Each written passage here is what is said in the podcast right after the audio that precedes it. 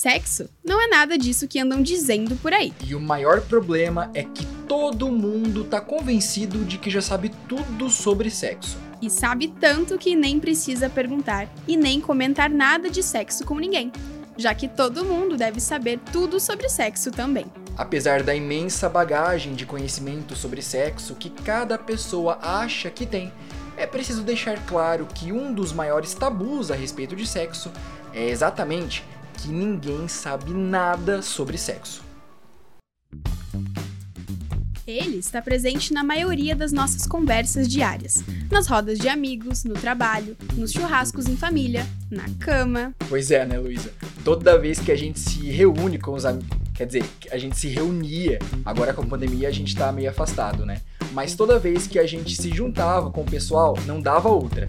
A pauta sempre acabava em sexo. Saudades! Mas apesar de estar diretamente e indiretamente presente nas nossas conversas, ninguém fala realmente sobre sexo, mas o que acha que sexo é, com base em informações distorcidas e inverídicas, mantidas por fantasias, crenças absurdas, preceitos religiosos sem fundamento, preconceitos e superstições. Você, que ouviu até aqui, pensou que a gente estava falando de transar? Copular, ir pra cama e fazer o nheco-nheco, brincar de esconde-esconde a 2 ou a 3, fazer amor. Não é nada disso não. A gente tá falando dos outros significados embutidos na palavra sexo. O primeiro deles, e de longe, o mais poderoso e influente de todos, é o de sexo biológico. O segundo tem a ver com gênero. E o terceiro, mas não menos importante, é a orientação sexual. Eu sou a Luísa Mainardes. E eu sou o Vitor Hugo Batista. Seja muito bem-vinda, muito bem-vindo e muito bem-vindes à primeira temporada do Prazer em Ser.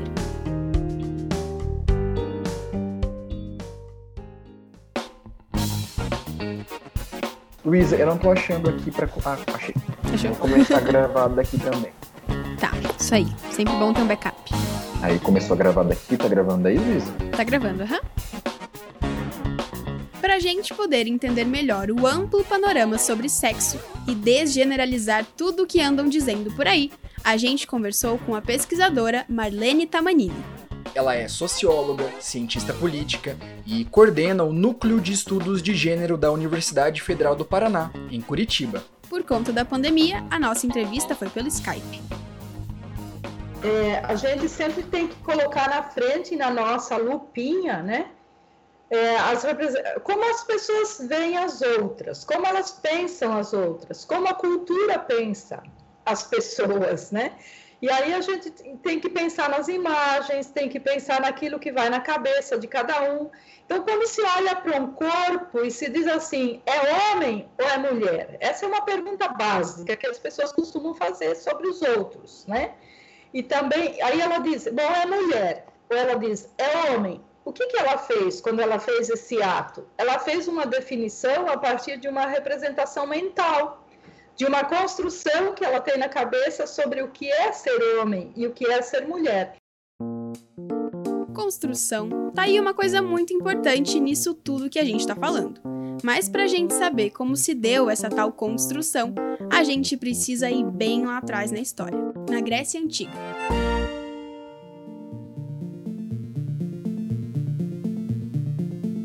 Quando acreditavam na ideia de corpo único. Quando o corpo era visto como um só. Existia um modelo, que nesse caso eram os corpos machos, e tomando ele como referência, os outros corpos das fêmeas eram um modelo invertido. Uns tinham um escroto, os outros tinham um escroto invertido, o útero. Uns tinham os testículos, os outros tinham os testículos invertidos, os ovários. Uns tinham o pênis, os outros tinham o pênis invertido, a vagina. Ou seja, a fêmea era determinada em relação ao macho, e o macho definia a fêmea, que nem era considerado um corpo autônomo. Sempre buscando essa construção gendrificada pelo binário, pelo dois, pelo oposto, pelo complementar. Isso é uma regra violenta, porque todas as outras pessoas que não cabem nessa regra, elas são colocadas para fora. E é importante deixar claro que até mesmo essa designação binária em machos e fêmeas foi uma construção. Alguém, algum dia, em algum momento, apontou para um pênis e disse que aquilo seria macho, e apontou para uma vagina e disse que seria fêmea. Até que lá pelo século XVIII ocorreu a divisão dos corpos, e uma nova visão começou a surgir.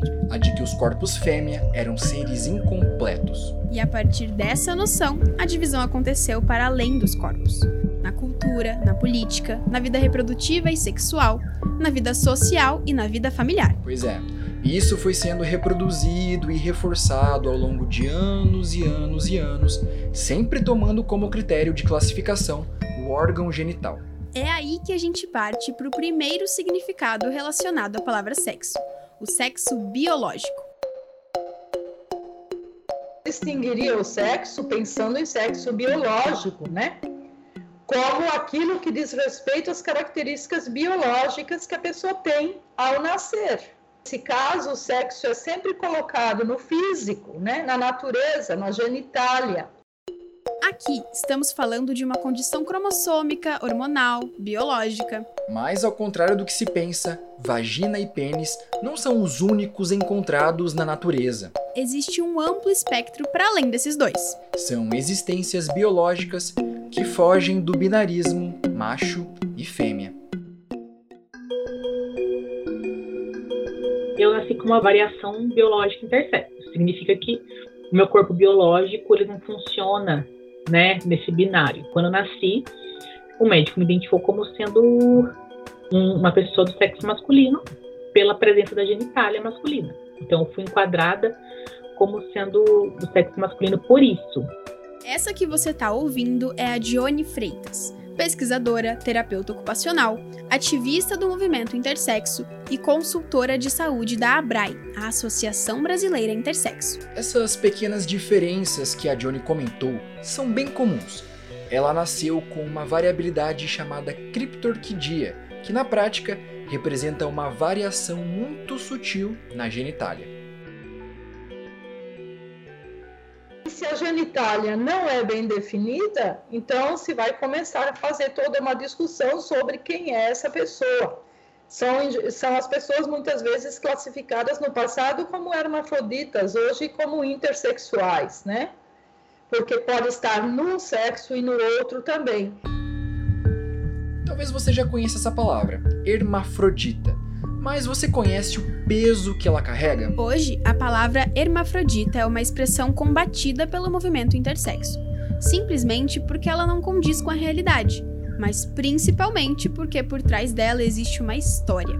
A palavra hermafrodita tem uma origem grega e representa a junção do nome do deus do intelecto e da comunicação, Hermes, com Afrodite, a deusa da sensualidade e do amor. A expressão começou a ser utilizada lá em 1917 e foi legitimada por um médico alemão que estudava os estados intersexuais dos seres vivos. Até aí tudo bem, mas por que não utilizamos mais esse termo para designar pessoas intersexo? Primeiro, o hermafroditismo representa somente uma das mais de 40 variações intersexo, o chamado hermafroditismo verdadeiro. Hoje, essa variação também não se chama mais assim. O correto é ovário testicular. Segundo, o termo hermafrodita é tão pejorativo para pessoas intersexo quanto leproso para pessoas com hanseníase ou aidético para pessoas portadoras de HIV ou cancerígeno para pessoas com câncer. São palavras que a gente evita porque elas carregam uma história de perseguição e marginalização desses grupos. No caso da palavra hermafrodita, ela ainda era associada a pessoas amaldiçoadas, ou até pessoas que mantinham relações sexuais com demônios, uma concepção totalmente medieval. Esse cuidado com o vocabulário pode não representar muito para quem está fora dessa realidade, mas é um passo simples e um sinal de empatia por toda uma comunidade historicamente invisibilizada. Afinal, segundo dados da Organização Mundial da Saúde, cerca de 1,7% da população mundial possui algum grau de intersexualidade. Ou seja, são quase 120 milhões de pessoas. Bom, para Dione, a história não parava por aí. Ninguém ia imaginar que, além de ter criptorquidia, eu tinha outras questões, né? que eu ia ter uma identidade de gênero disfórica, né, que eu ia identificar com o gênero feminino, ninguém ia imaginar isso quando eu nasci, ou que também o meu corpo ia ser diferente, né, que as minhas células iam se comportar diferente, por exemplo, ter uma resistência à testosterona, entende? Ninguém imaginou isso, né, ou que o meu sexo genético, ele ia não ser tão funcional assim, eu ia ter um mosaicismo aí que ia dificultar esse processo de masculinização. Ao contrário de grande parte da comunidade intersexo, Dione não sofreu a mutilação genital infantil, que é muito comum quando uma pessoa intersexo nasce com uma genitália ambígua. Ou seja, quando uma pessoa nasce com uma genitália que é uma mistura entre os órgãos femininos e masculinos. Nesses casos, grande parte da comunidade médica brasileira decide operar o recém-nascido para enquadrar a sua genitália ou no sexo feminino ou no sexo masculino. Não passei por isso, só que conforme eu fui crescendo ali, isso é muito rápido, né? Ali pelos 3 anos já começa a aparecer os primeiros signos sociais do gênero que a pessoa vai apresentando. Eu já fui apresentando que o meu gênero é feminino, então eu já fui trazendo isso. Então esse foi o grande embate, né? Então eu já apresentei disforia de gênero, só que como eu apresentei disforia de gênero, e ninguém sabia do meu estado intersexo, até porque ninguém fala que é um estado intersexo. Então, isso foi tentando ser podado. Então, eu passei a minha infância inteira podada. Eu falo uma infância trans porque todo o sofrimento que eu passei na minha infância foi um sofrimento trans, né? De ser criada com um gênero que eu não me identificava. Isso foi forte, porque eu estava num momento, inserido numa sociedade que não lidava muito bem com isso, numa escola que não lidava muito bem com isso, com familiares que não lidavam muito bem com isso. Com a transição da infância para a pré-adolescência, o estado intersexo da Dione era cada vez mais visível, porque ela não teve uma entrada ali na puberdade. Na prática, ela não tinha a produção de hormônios sexuais masculinos esperados para a idade. Como eu era criada para ser menino, tipo, o esperado seria que fosse que eu tivesse testosterona em nível alto, né? Que tivesse as mudanças, os caracteres sexuais secundários masculinos. Não, eu tive mudanças de caracteres sexuais femininos por uma genitália que era masculina. A criptorquidia era só a ponta do iceberg. Com essas descobertas, os médicos já sabiam o que queriam para a Dione.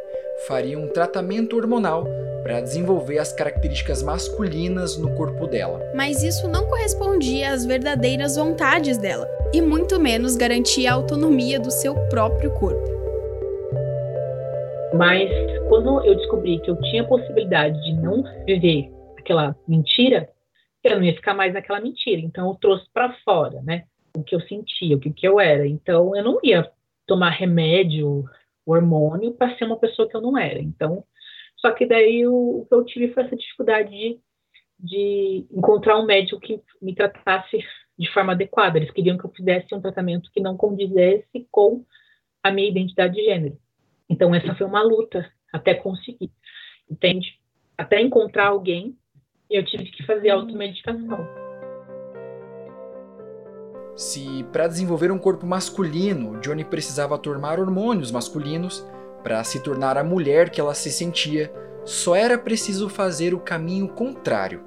O problema foi que no meio do caminho tinha uma comunidade médica que patologizava sua condição.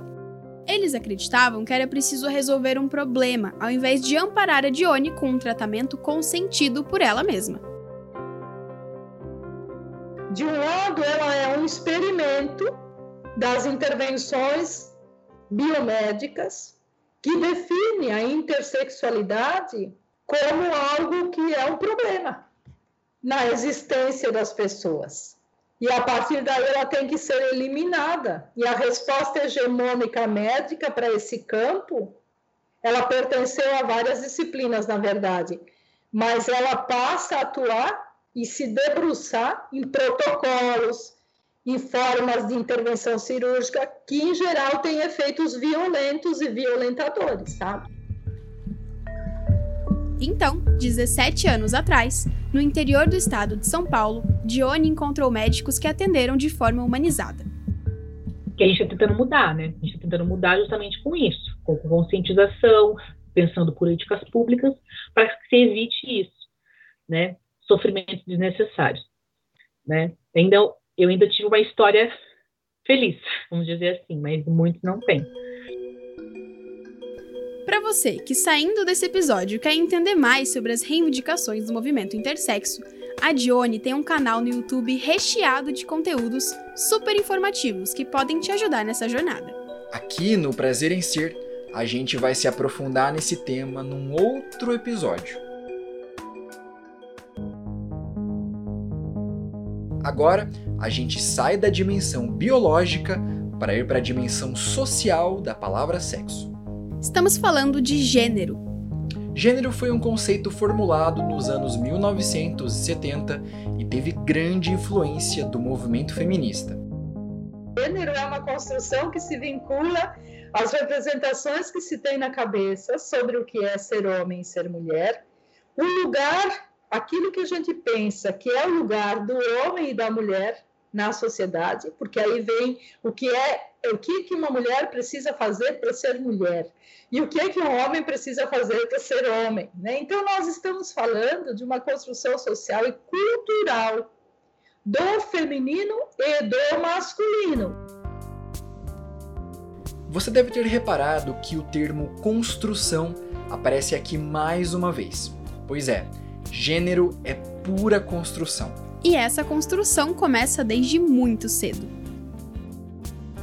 Da nossa cultura, como ela produz a maternidade. Ela olha para a barriga e começa, ai, pontuda, é redonda, tá grande, tá pequena, tá baixa, tá alta. Ah, vai nascer menina, vai nascer menino. E aí começa o assunto da roupa, começa o assunto do tamanho da criança, começa o assunto... Tudo que você pode imaginar de qualidades e de defeitos se começa a colocar já aqui. Esses rituais, como a própria Marlene disse, são um vasto somatório de papéis, funções, oportunidades, atitudes, atributos políticos, econômicos e culturais que a sociedade impõe de forma compulsória em um indivíduo. E sempre tomando a condição de macho ou de fêmea como referência para isso tudo, ou seja, o sexo biológico. Daí, esses rituais são reproduzidos e reforçados na sociedade, até que chega um momento em que estão tão naturalizados nas relações e nas práticas diárias das pessoas que são aceitos como herança genética ou vontade divina. É aí que começam a confundir sexo biológico com gênero e achar que são a mesma e única coisa. Mas, na verdade, sexo biológico tem a ver com as diferenças genéticas, fisiológicas e anatômicas das espécies sexuadas, humanos incluídos. Enquanto o gênero é uma construção social que varia de cultura para cultura e de época para época, gênero não existe na natureza.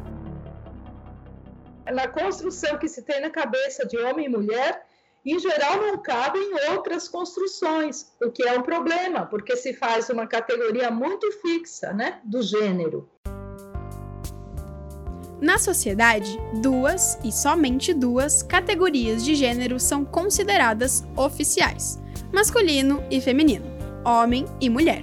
E essas duas categorias são vinculadas e derivadas das duas categorias de sexo genital existentes na nossa espécie humana. Essa é uma visão nitidamente determinista, de uma cultura machista e altamente sexualizada que teima em continuar. Existem infinitas categorias identitárias entre uma extremidade e outra.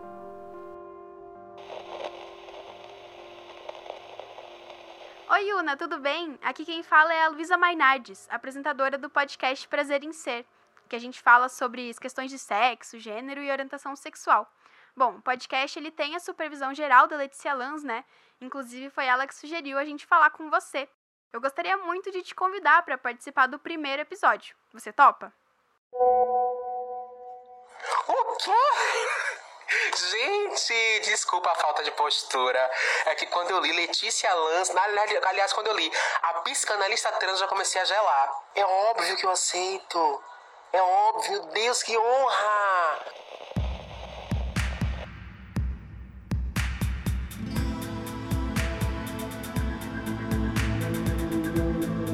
inicialmente eu não conseguiria responder, por exemplo, quando que eu me compreendi mulher trans ou travesti, porque eu não consigo retroagir a minha experiência a uma semana, dia, um mês ou ano específico em que eu tive uma epifania e falei sou mulher. Eu não saberia sequer dizer se foi na infância, na pré-adolescência, eu só sei que a sociedade me dizia quem eu era a todo momento. Ao nascer, Iuna foi classificada como sendo do gênero masculino, por ter o órgão genital de macho. Mas, ao longo da sua juventude, ela foi vendo que não se identificava com esse universo masculino imposto a ela. E como acontece com muita gente que também se sente assim, pensaram que isso tinha a ver com a orientação sexual dela. Então, antes de eu saber o que era a homossexualidade e o que um homossexual era ou fazia, a sociedade me disse que eu era homossexual. Né? Então, naturalmente, em algum momento eu aceitei essa categoria compulsória, que foi a de bicha, que era a única possível dentro da minha narrativa, que foi a que me deram. E aí eu fui percebendo que a minha dissidência não era necessariamente de sexualidade, mas de gênero, na medida em que as próprias bichas não compreendiam as minhas demandas. Existiam especificidades que me colocavam no outro grupo. Aí eu comecei a pesquisar. Felizmente, eu sou da geração da internet, das redes sociais, né? E ainda era muito tímida o debate na época do Orkut, mas eu consegui acessar algumas comunidades que tratavam disso. E aí fui conhecendo, depois que eu descobri, né, esse universo, eu vim conhecer pessoas trans daqui de Salvador, que fui compreendendo a questão da hormonização. E aí é nesse período que eu acesso o transgente. Eu não posso deixar de falar desse grupo, que foi um divisor de águas na minha vida. Mas na medida em que eu fui me aprofundando nesse debate, e eu fui vivenciando essa identidade na clandestinidade, eu cheguei a um ponto que eu estava tendo literalmente vida dupla. Eu saía de casa montada, né? Então eu saía ali emulando aquela figura social masculina de casa, e quando chegava nos meus ambientes, né, com a minha galera, eu tirava tudo aquilo. Ao contrário do que muitas pessoas pensam, reconhecer que a identidade de gênero não corresponde ao sexo biológico atribuído no nascimento não acontece de uma hora para outra ou da noite para o dia. É um processo interno e complexo que envolve vários mecanismos de identificação, representações e uma profunda compreensão pessoal. Aos poucos, Iuna foi vivenciando essas identificações, às vezes aceitando, às vezes recusando, até chegar em um momento que o nome dela, as roupas que ela usava, os comportamentos e a sua aparência física precisavam corresponder a tudo aquilo que ela sentia ser internamente. Uma mulher. Depois eu comecei a fazer isso em todos os locais. Às vezes eu trocava de roupa nos banheiros públicos, aí depois, logo antes de pegar o transporte, quando eu me dei conta, eu já estava só fechando a porta de casa. Passada da porta, eu já estava me trocando. Então, isso foi encurtando cada vez mais, até eu falar assim, olha, não consigo mais responder por esse nome, por esse pronome, por essa aparência, enfim, por essa vida que vocês criaram e idealizaram para mim. Eu falei assim, eu estou vivendo essa figura social que não me pertence para tentar agradar a minha família, para tentar permanecer com a família, e não estou agradando, e não estou permanecendo, porque não estou vivendo, estou convivendo e sobrevivendo. Então eu chamei minha mãe, tive essa conversa, minha mãe, aliás, que me ajudou desde o começo, minha mãe sabia que eu tinha essa vida dupla, minha mãe me emprestava os vestidos dela, colocava na minha mochila para que eu usasse lá fora, ela está aqui, inclusive, ela veio me visitar hoje, está aqui acompanhando. E eu tenho esse privilégio, eu sempre tive uma abertura muito grande com minha mãe, né? Quando eu contei primeiro da sexualidade e depois do gênero, mas ela agiu tão naturalmente, mas ela segurou esse segredo, porque ela sabia que os demais familiares não estavam preparados para esse debate. Inclusive, o companheiro dela, que é meu pai, pessoa extremamente conservadora, transfóbica, que naquele momento não estava de fato preparado para isso. Mas em algum momento eu não conseguia, falei, mãe, não dá mais. Eu preciso contar. E aí, ela sentou e teve essa conversa por mim. Ela me contou disso. E você tinha quantos anos, Iuna? eu acho que eu tinha uns 20 anos. Eu vivi assim até os 20 anos. E aí não tava dando mais. E aí ela sentou e teve essa conversa por mim. E foi terrível. Foi terrível, assim. Mas ela recebeu tudo. Ela recebeu tudo por mim. Ela recebeu toda a violência por mim, sabe? Ela que escutou tudo. Ela que ouvia tudo.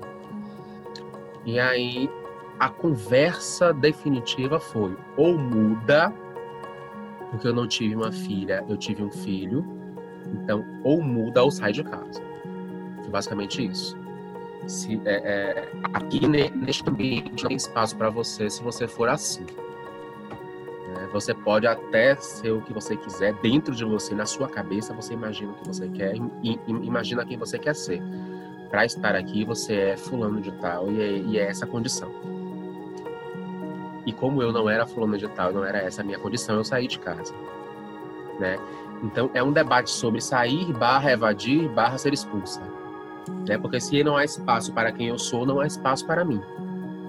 Então, eu saí. E não fiquei em situação de rua porque uma colega me abrigou. As pessoas trans sofrem com a violação dos direitos humanos diariamente. E isso já começa dentro de casa. Muitas são expulsas quando a família não respeita a identidade de gênero que possuem. Na rua, pessoas trans ficam sujeitas às piores formas de desprezo e opressão. E um dos mecanismos de sobrevivência e de fuga dessa realidade é a prostituição. Escapar dessa alternativa é quase como nadar contra a correnteza, ainda mais quando falamos de uma sociedade que impossibilita a inserção das pessoas trans no mercado de trabalho. Quando eu me matriculei na Faculdade de Direito da UFBA, ela estava comemorando mais de um século de existência. Eram 126 anos de tradição cisgênera. E que se tem registro, e isso pode ser verificado numa monografia que foi defendida um ano antes do meu ingresso, eu fui a primeira pessoa transgênera devidamente matriculada naquele espaço. E isso diz mais sobre o espaço do que sobre nós, não é verdade? Estou seguindo, sobrevivendo e tensionando esses locais aí que não pensaram o meu corpo dentro dessas ocupações, né? Porque a minha designação compulsória me coloca ou me colocaria na prostituição. Não só os espaços acadêmicos e o mercado de trabalho são frequentemente negados à população trans, mas o direito de construir uma família também. Felizmente, essa não foi a regra para Iuna. Falar sobre Dionísio, falar sobre nossa família é também causar um outro tensionamento nesse lugar de que família é essa que estão possibilitando que a gente possa construir. Eu sempre quis ser mãe, só que nunca imaginei que seria uma mãe a partir desse lugar de maternidade consanguínea.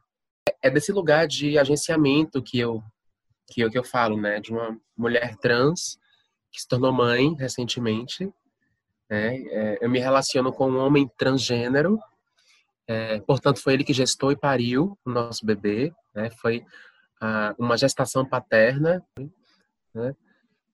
Dionísio foi um projeto, porque ele foi planejado, é importante falar isso, as pessoas pensam que foi um acidente, porque a nossa gestação inteira a gente sofreu violência.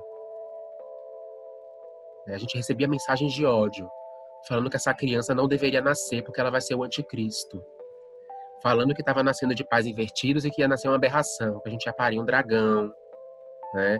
Então, assim, eram as violências mais absurdas. Por ser filho de um casal trans, né, haviam declarado guerra a ele muito antes dele nascer.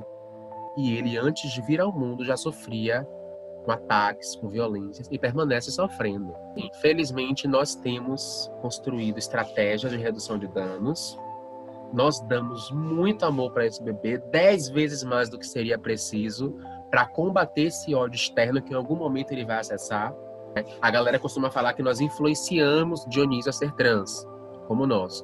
Quando, na verdade, nós só deixamos Dionísio livre ao máximo dentro do que é possível nesse mundo generificado, das influências, porque ele tem liberdade para fazer o que ele quiser e nunca vou precisar contar nada, porque Dionísio sempre vai crescer sabendo que corpos são diversos e que existem mulheres como a mãe dele, que são as mulheres transgêneras, e existem mulheres que não são como a mãe dele, que são as mulheres cisgêneras. idem para os homens. E as demais identidades para além desse binarismo. Então eu nunca vou precisar contar, porque para ele vai ser naturalizado. Tem mulheres que têm pênis, tem mulheres que não têm pênis, e ok, são todas mulheres.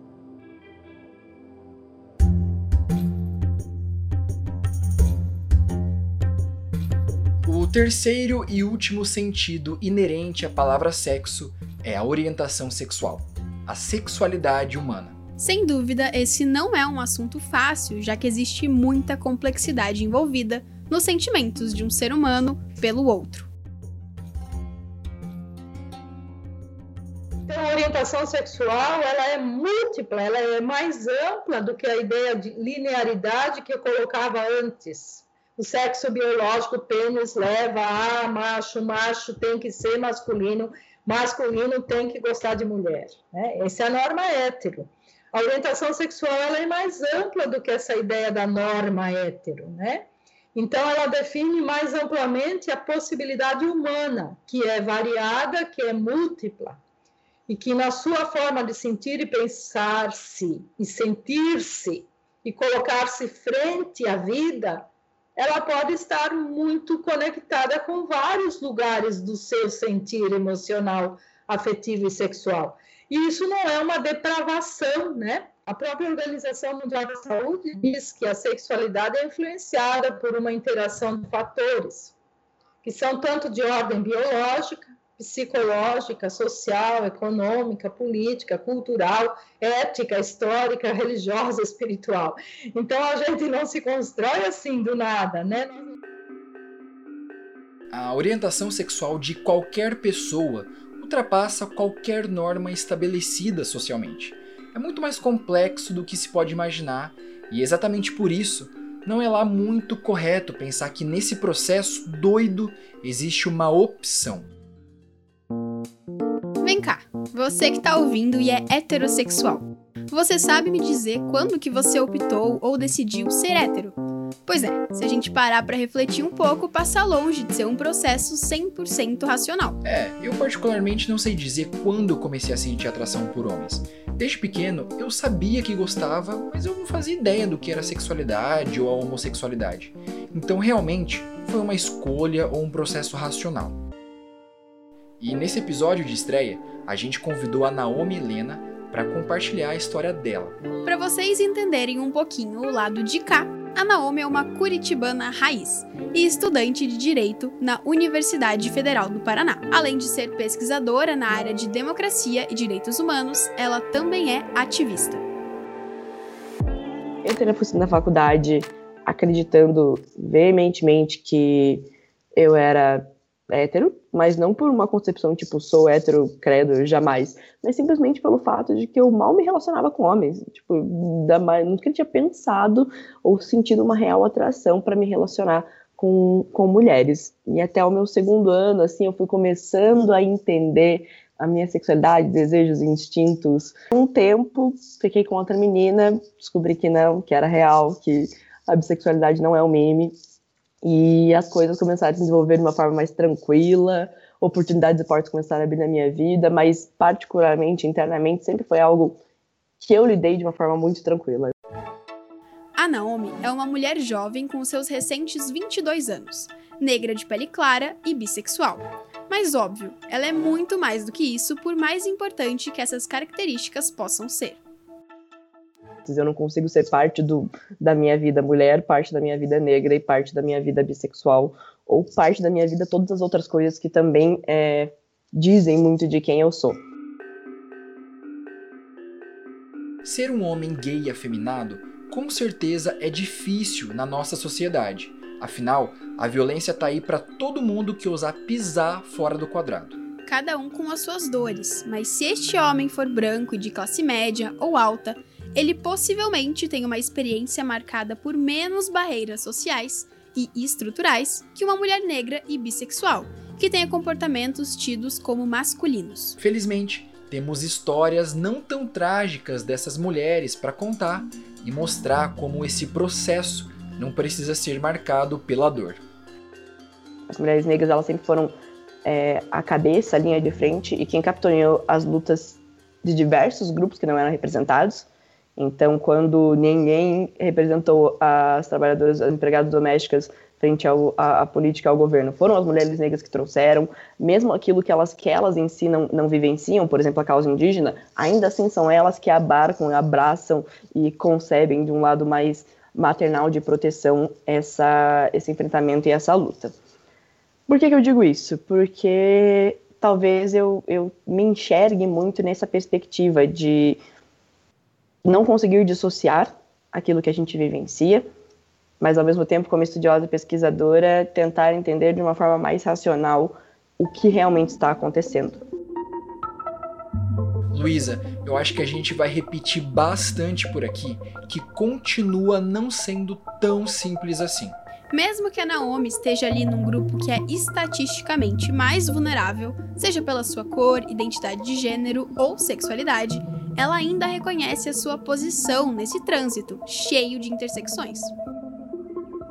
No meu caso, eu sou uma pessoa que eu me considero muito privilegiada, eu sou uma mulher negra de pele clara, então a questão do colorismo bate muito forte no preconceito que a sociedade infringe a mim.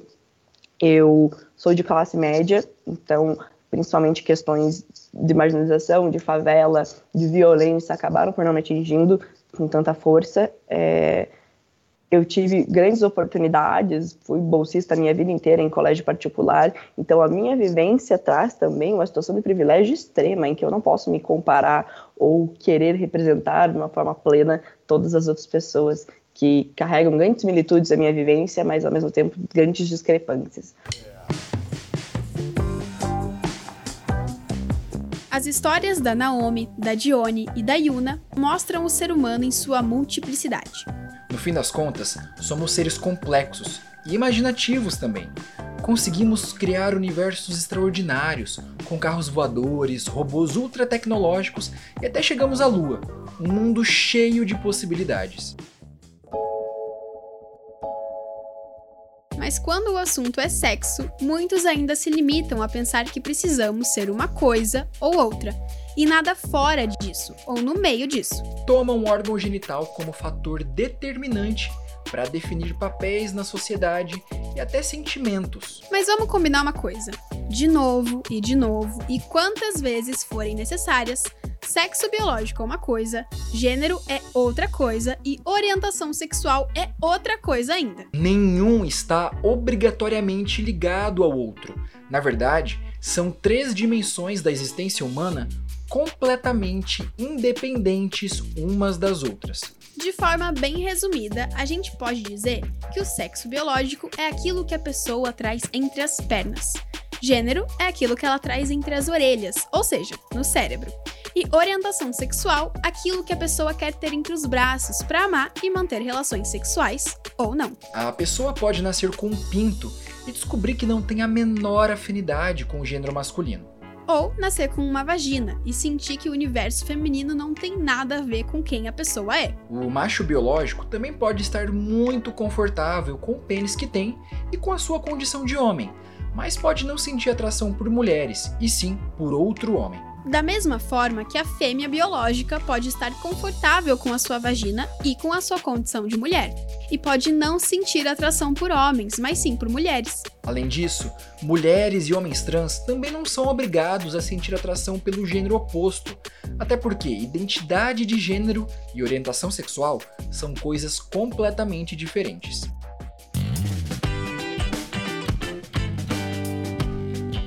Para defender os direitos das minorias e combater a discriminação e a violência, é preciso informação. Daqui pra frente, o Prazer em Ser quer fazer justamente isso, informar, trazer mais conhecimento e história sobre esse tema tão importante e tão pouco falado na sociedade.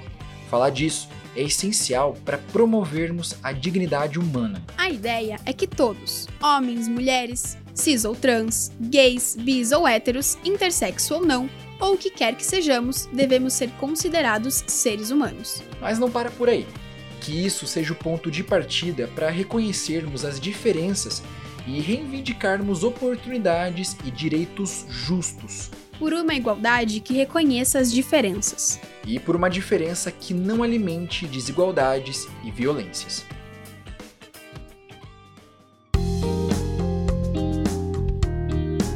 Este episódio do Prazer em Ser conta com a consultoria da Letícia Lanz, Valquíria John, Victor Parolin e Angélica Dal Negro. Eu e o Vitor somos os responsáveis pela apresentação, produção e roteiro. O apoio de produção é da Mônica Ferreira. A Gabriele Marina Romão faz a coordenação das redes sociais. O Giovani Mello cuida da nossa identidade visual. O nosso editor e finalizador é o Gabriel Protetti. E a música tema do podcast é do Victor Kalkman. A tradução em Libras no YouTube é feita pela Angria Prestes. Se você ficou com alguma dúvida ou quiser mandar uma mensagem, é só encontrar a gente nas redes sociais. No Facebook e no Twitter, somos Prazer em Ser. E no Instagram, somos @podcastprazeremser. Segue a gente lá para acompanhar as atualizações e também aqui no seu tocador de podcasts. Porque assim você vai ficar sabendo quando um novo episódio sair. A gente vai ficando por aqui. Abraço e até a próxima. Tchau, tchau. No próximo episódio. Hoje em dia, os chás de revelação são a grande sensação na hora de revelar e festejar a descoberta do sexo da criança, que ainda nem saiu da barriga. Menino, menina, menino, quem é que sabe? Já disse e confirmo, menina. Uma menina bundudinha de olho azul. Meu Deus, aí eu vou ter um trabalho. Menina, menino, nossa, tá super dividido. Nós não herdamos geneticamente ideias de gênero, aprendemos. A DivasK surgiu numa necessidade minha de querer me desafiar mais, de querer mais da vida. Isso me atraiu também para a política. Eu, com 14 anos, eu comecei a minha militância. Então, as pessoas confundem tudo com tudo e não tem nada a ver uma coisa com a outra.